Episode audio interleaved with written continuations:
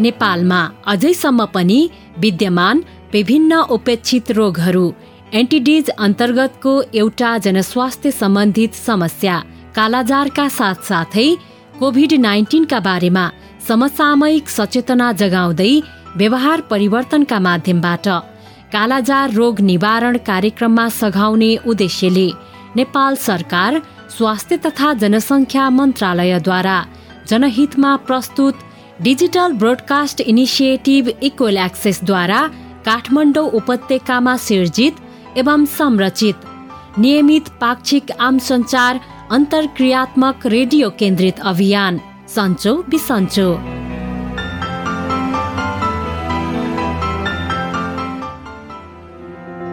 नमस्कार। नियमित पाक्षिक रेडियो लहर सन्चो बिसन्चोको यस नयाँ भेटघाट र भलाकुसारीमा तपाईँ प्रिय सहभागी श्रोताहरूलाई स्वागत गर्छौँ। म उपेन्द्र।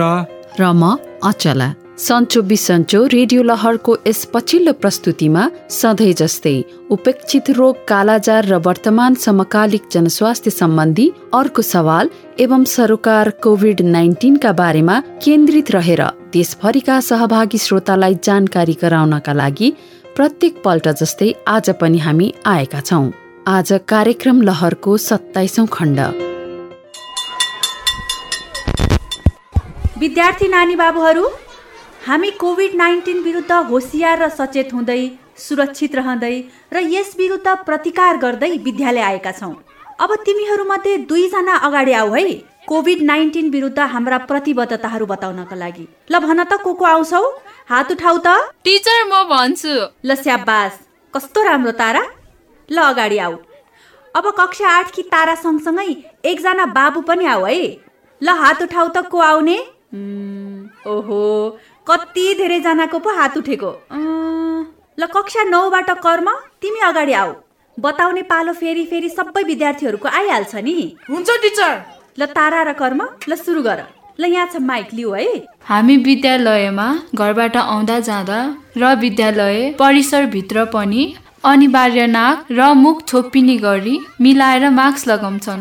एक अर्कोबाट पर्याप्त सामाजिक दूरीमा टाढा बस्छौँ यसका साथै हामी आफू पनि भिडभाड गर्दैनौँ र त्यस्तो ठाउँहरूमा जाँदैनौँ पनि। अनि हरेक कक्षा सकिएपछि विद्यालयले व्यवस्था गरेको साबुन पानीले मिची मिची हात धुन्छौँ। यसका साथै खानेकुरा खानु अघि खाइसकेपछि शौचालयको प्रयोगपछि नियमित बरोबर साबुन पानीले मिची मिची हात धुन्छौँ। त्यसै गरी अनुहार आँखा नाक मुख छुँदैनौँ। खोक्दा वा हाच्छु गर्दा नाक र मुख रुमाल वा कुइनोले छोप्छौँ। र खोकी वा हाछु गरेपछि कम्तीमा बिस सेकेन्डसम्म साबुन पानीले मिची मिची हात धुन्छौँ। सही कुरा बतायौ तारा र कर्म। ल अब जाऊ तिमीहरू पनि लाइनमै बस। तिमीहरू सबैले मास्क लगाएकै छौ। अब तिमीहरू आ आफ्नो कक्षामा गएर विद्यालयले व्यवस्था गरे अनुसार एक अर्कोबाट पर्याप्त दूरीमा बस्ने है। हरेक कक्षा सकिएपछि विद्यालयले व्यवस्था गरेको साबुन पानीले मिची मिची हात धुने है। कोभिड नाइन्टिनको यो बेला हामी सबै जोगिएर कक्षाहरू सञ्चालन गर्न हामी प्रतिबद्ध छौँ होइन त? अनि घर परिवार र समाज समुदायमा पनि कोभिड नाइन्टिनका विरुद्ध सावधानीहरू नियमित रूपमा पालना गर्नेछौँ। सहभागी श्रोता वर्षा महिनापछि हिउँदतर्फका हाम्रा लोक चाडपर्वहरू सकिएका छन्। दुई हजार अठहत्तर विक्रम सालका हिउँदका यी पारिला दिनहरूमा हामीले तितो मिठो ढङ्गबाट विगतका दिनहरू सम्झिरहेका छौँ। गएको करिब दुई वर्षहरूमा कोरोना भाइरस पाण्डेमिक आतंक र यस प्रतिकूल जनस्वास्थ्यको विश्वव्यापी महामारी विरुद्ध प्रतिकार गर्ने क्रममा हामीले समाजका लागि आर्जन गरेका विभिन्न महत्त्वपूर्ण र उपयोगी सन्देशहरू मास्क डिस्टेन्सिङ र वास। अनि त्यसपछि कोरोना भाइरस विरुद्ध छोटो समयमै आविष्कार भएको खोपले ल्याएको आशा भरोसा अनि त्राण। अनि सँगसँगै हामीहरूले यस अवधिमा खेपेको त्रासदी र क्षतिले हामी सबैलाई झसङ्ग पारिरहेको छ। अर्कोतिर विगतदेखि नै मानव समाज समुदायले भोग्दै आएको नियमित रोग व्याधिहरू औलो स्क्रब टाइफस डेङ्गी र विभिन्न नयाँ नयाँ किसिमका भाइरस ब्याक्टेरिया आदिको सङ्क्रमणले गर्दा हाम्रो जीवन जनस्वास्थ्यको हिसाबले असुरक्षित छ। यसै सालमा बाढी पहिरो खोला नदी नहर पोखरीमा डुबेर ज्यान गुमाउनु परेका निर्दोष बालबालिका किशोर किशोरीहरू सडक मोटर दुर्घटना इलेक्ट्रिक करेन्ट आग लागि आदिबाट पनि मानव समुदायले ठूलो क्षति बेहोर्नै परेको छ। फेरि त्यसपछि सर्पदंश बहुला जनावरहरूबाट हुने रेबिज वन्यजीव जन्तु र अरिङ्गालको टोकाई लगायतले पनि मानव जीवन जोखिमपूर्ण छ। यी सबै चुनौतीहरू गम्भीर छन् तर पनि यी समस्याका समाधान र उपायहरू पनि छन्। मानव जीवनलाई सुरक्षित गराउन संसारमा कति रचनात्मक प्रयास र आविष्कारहरू भइरहेका छन् जस्तो कि हामीले अनुभव गरिहाल्यौँ कोभिड नाइन्टिन विरुद्धको खोप। पहिले पाउनै मुस्किल। पछि पाइएपछि उमेर समूहको कारणले गर्दा बालबालिकालाई नमिल्ने भनिएको थियो। तर यस विकराल समस्यालाई चिकित्सा विज्ञान र प्रविधिले समाधान गर्दै अब बिस्तारै बालबालिकाका लागि पनि कोभिड नाइन्टिन विरुद्ध खोपहरू हाम्रै देशमा पनि उपलब्ध र वितरण हुन थालिसकेका छन्। यसैबीच भाइरस र इन्फ्लुएन्जा वर्गको सरुवा र संक्रमणको उत्कर्ष नोबेल कोरोना भाइरस अर्थात् कोभिड नाइन्टिनले आफ्नो व्युत्पत्ति अर्थात् भेरिएन्टहरू परिवर्तन बरोबर गरिरहेको समाचार हामीले उहान चीनमा पहिलो पत्ता लागेको समय दुई हजार उन्नाइस डिसेम्बरदेखि नै सुन्दै आएका हौं। यसै क्रममा नोभेल कोरोना भाइरसको डेल्टा कप्पा संस्करण आदि हुँदै अहिले पछिल्लो पल्ट ओमिक्रोन संस्करणको चर्चा एवं समाचारले हामीलाई फेरि अर्को पल्ट झस्काएको छ। हो। यस्तै मानव जीवन र मानव सभ्यतालाई चुनौती दिने विभिन्न रोगहरू विरुद्ध हाम्रो देशको कोशी भेगको मानेभन्ज्याङ पालिकाले आफ्नो र छरछिमेकको बस्तीभित्र सृजनात्मक र रचनात्मक ढङ्गले विकासका विभिन्न कार्यकलापहरू कार्यान्वयन गर्दै एउटा नमुना उदाहरण प्रस्तुत गरिरहेछ। देशका सात सय त्रिपन्नवटा पालिकाहरू मध्येकै एक। माने भन्ज्याङका हाम्रा यी सहकर्मी पात्रहरू आफ्ना बस्तीका नागरिकका स्वास्थ्यप्रति चेतनशील हुँदै रचनात्मक ढङ्गले प्राथमिकताका साथ कति योजनाहरू बुन्छन् अनि थोरै बजेटमा प्रभावकारी ढङ्गले समुदायका बालबालिका प्रौढ महिला युवा त्यसै गरी शारीरिक अपाङ्गता भएका वर्गसम्मको कल्याण र विकासका लागि उनीहरू कटिबद्ध छन्। कोशी भेगको माने भन्ज्याङका हाम्रा सहकर्मीहरू यसरी खटिरहेकै बेलामा हाम्रा त्यस भेगका सहकर्मीहरूलाई उता धनकुटामा भएको अबकाडो महोत्सवमा क्रियाशील सदस्यहरू जोगमायाको निम्तामा पहाडी मार्ग हुँदै घुमघाम गरेर आएका छन्। सुनौ अबकाडो मेलामा गएका निशा दीपक टिकाजङहरूको धनकुटा यात्रा कस्तो भयो त? यसै प्रदेश एक भएको होइन कि नेपालको ठाउँ? जोगमा यस्तो सक्रिय र सिप भएको क्रियाशील महिलाले गर्दा प्रदेश एक उज्यालो हुने गर्यो यो अबकाडो महोत्सवले गर्दा त सारा धनकुटा नि कस्तो उज्यालो देखिएको छ। धनकुटा कहिले पुगेला कहिले आउन पाइएला भन्ने लागेको थियो। कस्तो रमाइलो लाग्यो। रमाइलो ठाउँमा रहेछ। धरानबाट उक्लिँदादेखि नै रमाइलो भएको। झन् तमोरमा आएपछि त ख्याल रमाइलो भएन। त्यसपछिका धरान उक्लिँदा झन् बजार जाउँ जाउँ लाग्ने। अझ सम्झिनुहोस् त निसाजी र टिकाजी तमोरको पुलमा खाएको कालो उखु कस्तो रसिलो? अँ त।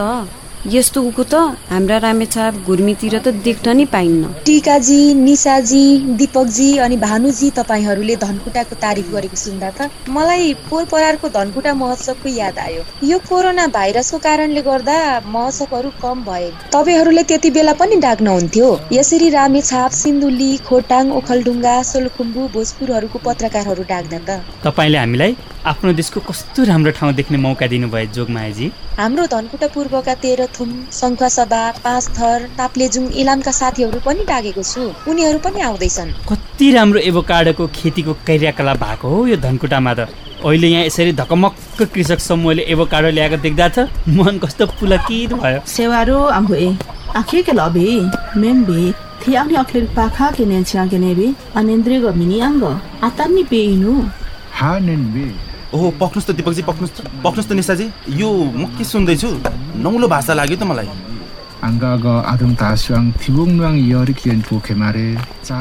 ला अन्दाज गर्नुहोस् त सबैजनाले। हो कुरा त कालाजार सम्बन्धी नै हो। मेरो अन्दाज कतै लिम्बू भाषा त होइन? निसाजी अन्दाज गर्न खप्पिस हुनुहुन्छ र धेरै जसो कुरा मिलाउनुहुन्छ नि। ठिक भन्नुभयो। यो लिम्बू भाषामा कालाजार सम्बन्धी सन्देश हो। यदाउदी नेपाली भाषापछि लिम्बू भाषामा सन्देश दिँदा प्रभावकारी हुन्छ। कस्तो मिठो सुनिएको म रेडियोमा नै काम गर्छु। कुनै पनि सन्देशहरू आफूले बोल्ने भाषामा आउँदा झन् बढी सुनौ सुनौ लाग्छ र प्रभावकारी नै हुन्छ। हो त। हाम्रो रामेछाप सिन्धुलीमा पनि हामी कहाँ त तामाङ भाषाकै थुप्रो सन्देशहरू आउँछन् र ती सन्देशहरू सुनौ सुनौ लाग्ने हुन्छ भने। म धनकुटामा क्रियाशील सञ्चारकर्मी महिला भएकोले मैले यही सन्देशलाई तेरथुम धनकुटा ताप्लेजुङ इलाम भोजपुर खोटाङ शङ्खसभा सबैतिरका रेडियोहरूको इमेल आइडीमा पठाइदिएको छु। अनि बेला बखत यसरी रेडियोमा पनि बस्ने गरेको छ।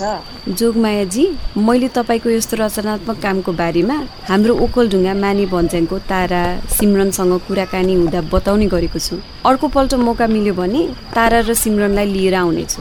ओहो केटीहरूको नेटवर्किङ आफ्नै फे तारा सिमरन जोगमायाजी र निसा भएपछि के चाहियो? फेसबुक वाट्सएप भाइबर सबै उहाँहरूको फोटोले त भरिएको होला नि। ओहो कति राम्रोसँग एभोकाडोको खरिद बिक्री भएको यहाँ त। हाम्रो रामेछापमा पनि यसो फाट्टाफुट्टा यसको खेती गर्न लागेछन् तपाईँहरू फर्किने बेलामा धनकुटाबाट यसको प्रशस्त ज्ञान लिएर चर्चा गर्नुहोला। हामीले यहाँ कृषि ज्ञान केन्द्रसँग मिलेर एउटा अन्तर्क्रिया कार्यक्रम पनि गर्न लागेका छौँ। आकार त कति गाडा काई जस्तो हुने है। अनि कुनै कुनै चाहिँ कहिले कहिले रातो देखिने अनि कुनै ठुला अनि कुनै साना। अहिले हुने अन्तर्क्रियामा अबोकाडो सम्बन्धी स्रोत व्यक्ति नै आउँदै हुनुहुन्छ। उहाँहरूसँग सबै कुरा बुझौला।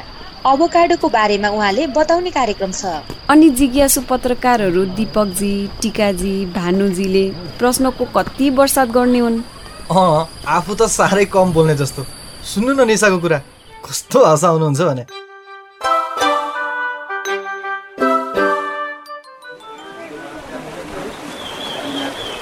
दिपकजी टिकाजी अनि भानुजी। जयराम घाट पनि आइपुग्यो। अब यहाँ सिमीको तरकारी गोलबेडाको अचार र दुधकोसी नदीको झोलिलो माछासँग खाना खाउँ। अनि त्यसपछि आफ्नो बाटो लागौँला भइहाल्छ नि निसाजी। यहाँको खाना र माछा त साह्रै मिठो लाग्छ मलाई त। ल यही होटलमा बसौँ न त। तल खोला पनि कस्तो मजाले देखिँदो रहेछ। कस्तो दिपकजी? हो नि टिकाजी। अँ, यहीँ यहीँ बसौँ होला है।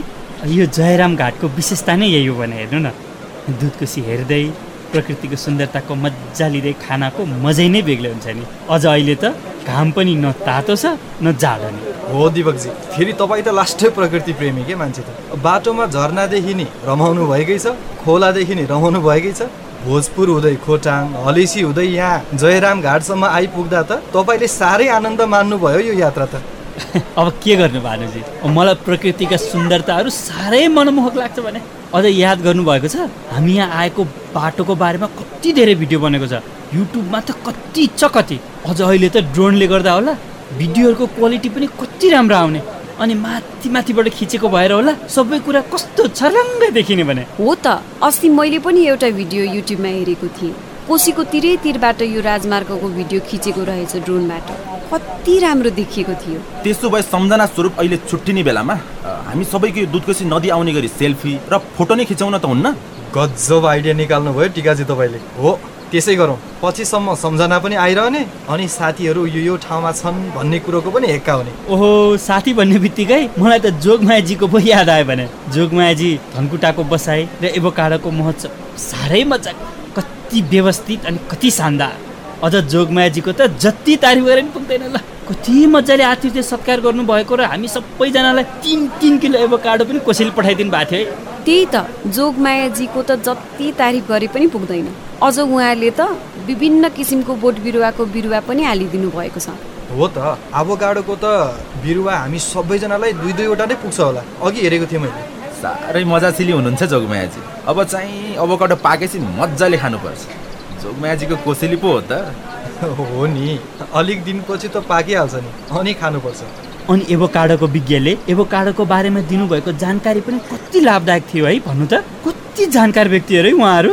कसरी बिरुवा लगाउनेदेखि लिएर कसरी स्याहार सुसार गर्ने भनेर कति महत्त्वपूर्ण जानकारी दिनुभएको है? त्यही त है। अब उहाँले भन्नुभयो चाहिँ अबोकाडोको बिरुवा सार्नुपर्छ। अझ मलाई त ओखलडुङ्गा माने भन्ज्याङको अध्यक्ष मोतीराज सरको साह्रै तारिफ गर्न मन लाग्छ उहाँले त भुसुना लामखुट्टे मार्ने इलेक्ट्रिक ब्याट किनेर ल्याउनु भएको छ। साह्रै घत लागेको छ मलाई त। हो नि। अझ हेर्नु त महोत्सवको मौका पारेर कति मजाले टेम्पोमा लाउड स्पिकर राखेर कालाजारको सन्देश बजाएको महोत्सवको मजा लिन नि पाउने स्वास्थ्यको बारेमा जानकारी पनि पाउने। ठिक भन्नुभयो भानुजी तपाईँले। हामीले पनि यसरी नै कालाजारको सन्देश टेम्पोमा लाउड स्पिकर राखेर बजाउन सक्छौँ नि। र यताबाट गएपछि यो कामसँगै भलिबल टिमको व्यवस्थापन गर्नु पर्यो भनेर सिमरन र तारासँग कुराकानी गर्नु पर्यो वाट्सएपबाट। मलाई त अझ यो त सम्पूर्ण भलिबल टुर्नामेन्टमा धनकुटा तेह्रतुम इलामका साथीलाई पनि ढाक्न पाए कस्तो हुन्थ्यो भन्ने लागेको छ। अहिलेलाई यो रामेछाप सिन्धुली ओखलढुङ्गा र खोटाङसम्म सीमित गर्दा राम्रो व्यवस्थापन गर्न सजिलो हुन्छ। त्यही भएर अहिलेलाई यी चारवटा जिल्लामा नै सीमित गरौँ होला। जे होस् आजकाल केटीहरूले कस्तो मन दिन थालेका छन् खेलकुदमा। हुन पनि खेलकुदले त हो नि अनुशासित र तन्दुरुस्त बनाउने भनेको। हो नि अझ नयाँ साथीसँग चिन्जान हुन्छ मित्रता बढ्छ नयाँ कुरा सिक्न पाइन्छ। सही भन्नुभयो निसाजी तपाईँले। जमाना केटीको हो नि त कि कसो?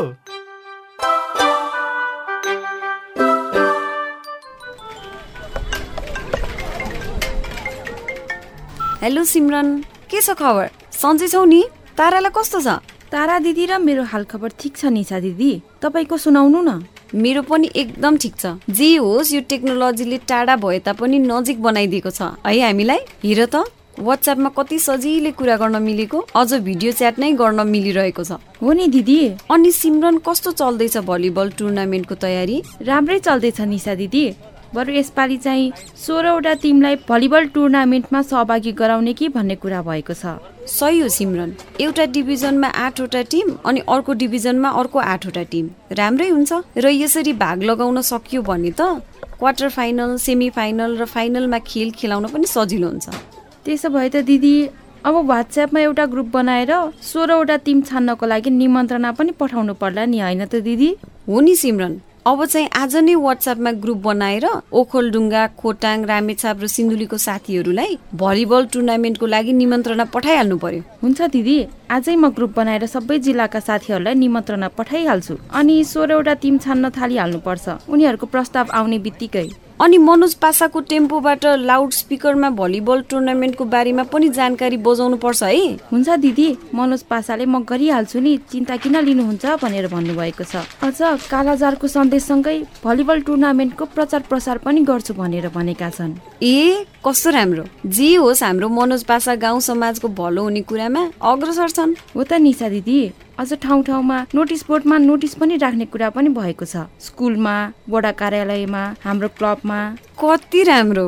अझ कर्म सरसँग सल्लाह गर्दैछौ कि भलिबल टुर्नामेन्ट कहाँ गर्ने होला भनेर। ठाउँ पनि हेरिरहेका छौँ। अनि रेफ्री एम्पायरमा चाहिँ कर्म सर र तपाईँले नै गर्नुपर्छ होला भनेर पनि सल्लाह भएको छ नि निशा दिदी।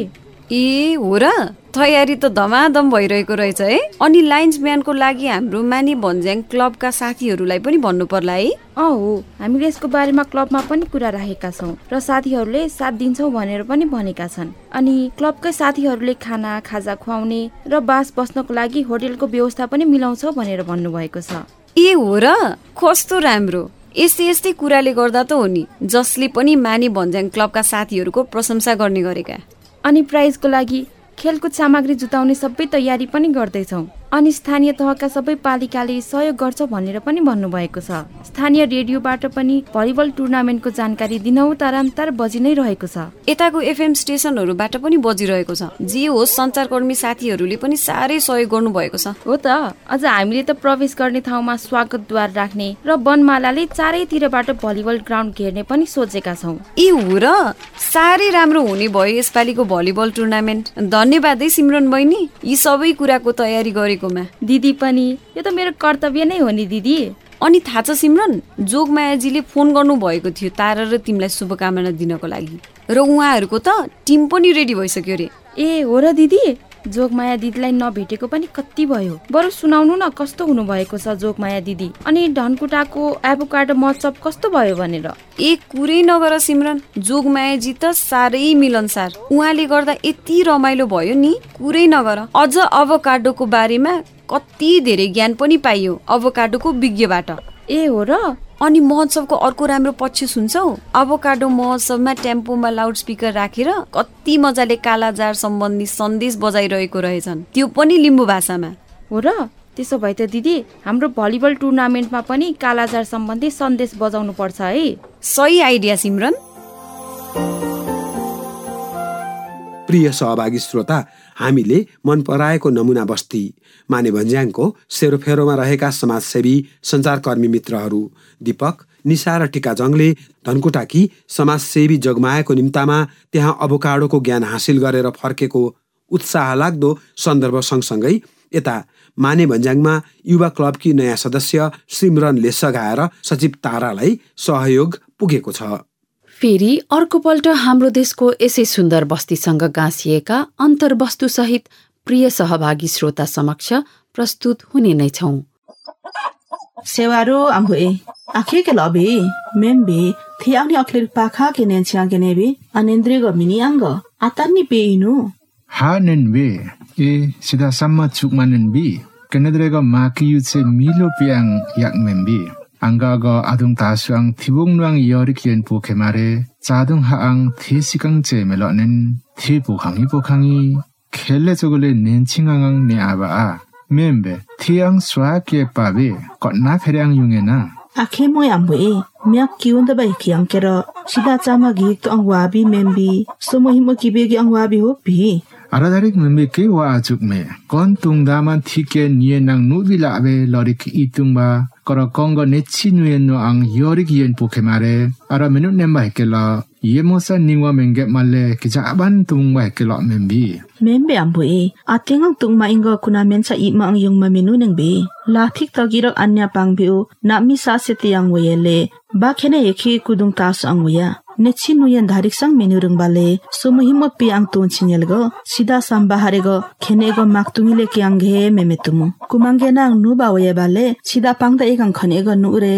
thiyen niyala kisu sel go khene go kyasya balarik sida samba hare meme tumu Ambi, kongo kitma ke huban vi. Ara kenedre maki yutu ang himo ke nu menu yamjik swang yuko aincha membe ke me buken. newa igek memeten ne ambue mak tungi le kyang ke sang somo him ya yamjik su hang yugo sida meching male kubha ye moye anu khennu sorik somo him opi manu nung mare bhang yukphore henching nechi dhari yang khogede pang chogo angwa E, hektamban ne wabi. Yorik yorik nogendro chukme. Hekelga tama pek mare bang ang kuyam geduk palen yang inang mebe kimbare cha sarik nuwa panha kemetang yamu ang nogendro chukme. Sekha e ahim saman ke nu menu aincha somo himo membe ke me buken. o segano atingang tuk maha kuna mencha i mang ching mang yung mamenu nen ye moi niwa ke male sida pang dau usrupu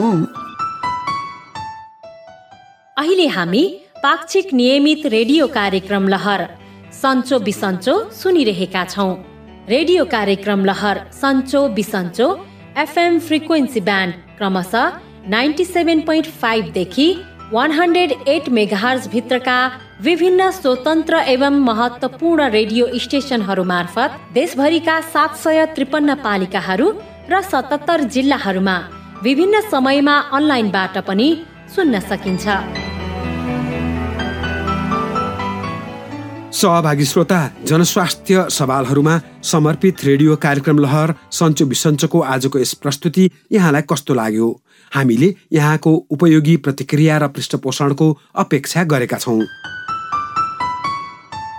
सहभागी श्रोता कार्यक्रम सन्चो बिसन्चोमा आफ्नो विचार र पृष्ठपोषणका लागि दुईवटा IVR टोल free नम्बरहरू क्रमशः एनटिसी प्रयोग गर्ने सहभागीका लागि सोह्र साठी शून्य एक शून्य शून्य सात शून्य एक र एनसेल प्रयोग गर्ने सहभागीका लागि अन्ठानब्बे शून्य पन्ध्र एकहत्तर सात आठ नौमा आफ्नै स्वरमा रेकर्ड गराउन सक्नुहुन्छ।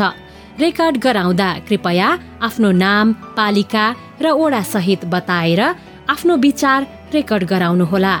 सम्झनाका लागि दुईवटा आइभीआर टोल फ्री नम्बरहरू फेरि एकपटक क्रमशः एनटिसी प्रयोग गर्ने सहभागीका लागि सोह्र साठी शून्य एक शून्य शून्य सात शून्य एक र एनसेल प्रयोग गर्ने सहभागीका लागि अन्ठानब्बे शून्य पन्ध्र एकहत्तर सात आठ नौ।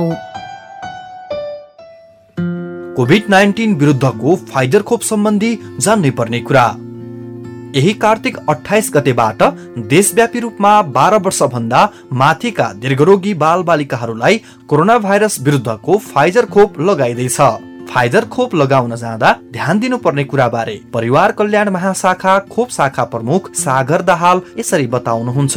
एउटा खोपको फाइजर खोपको भाइलमा छवटा मात्रा हुन्छ छजनालाई दिन मिल्छ।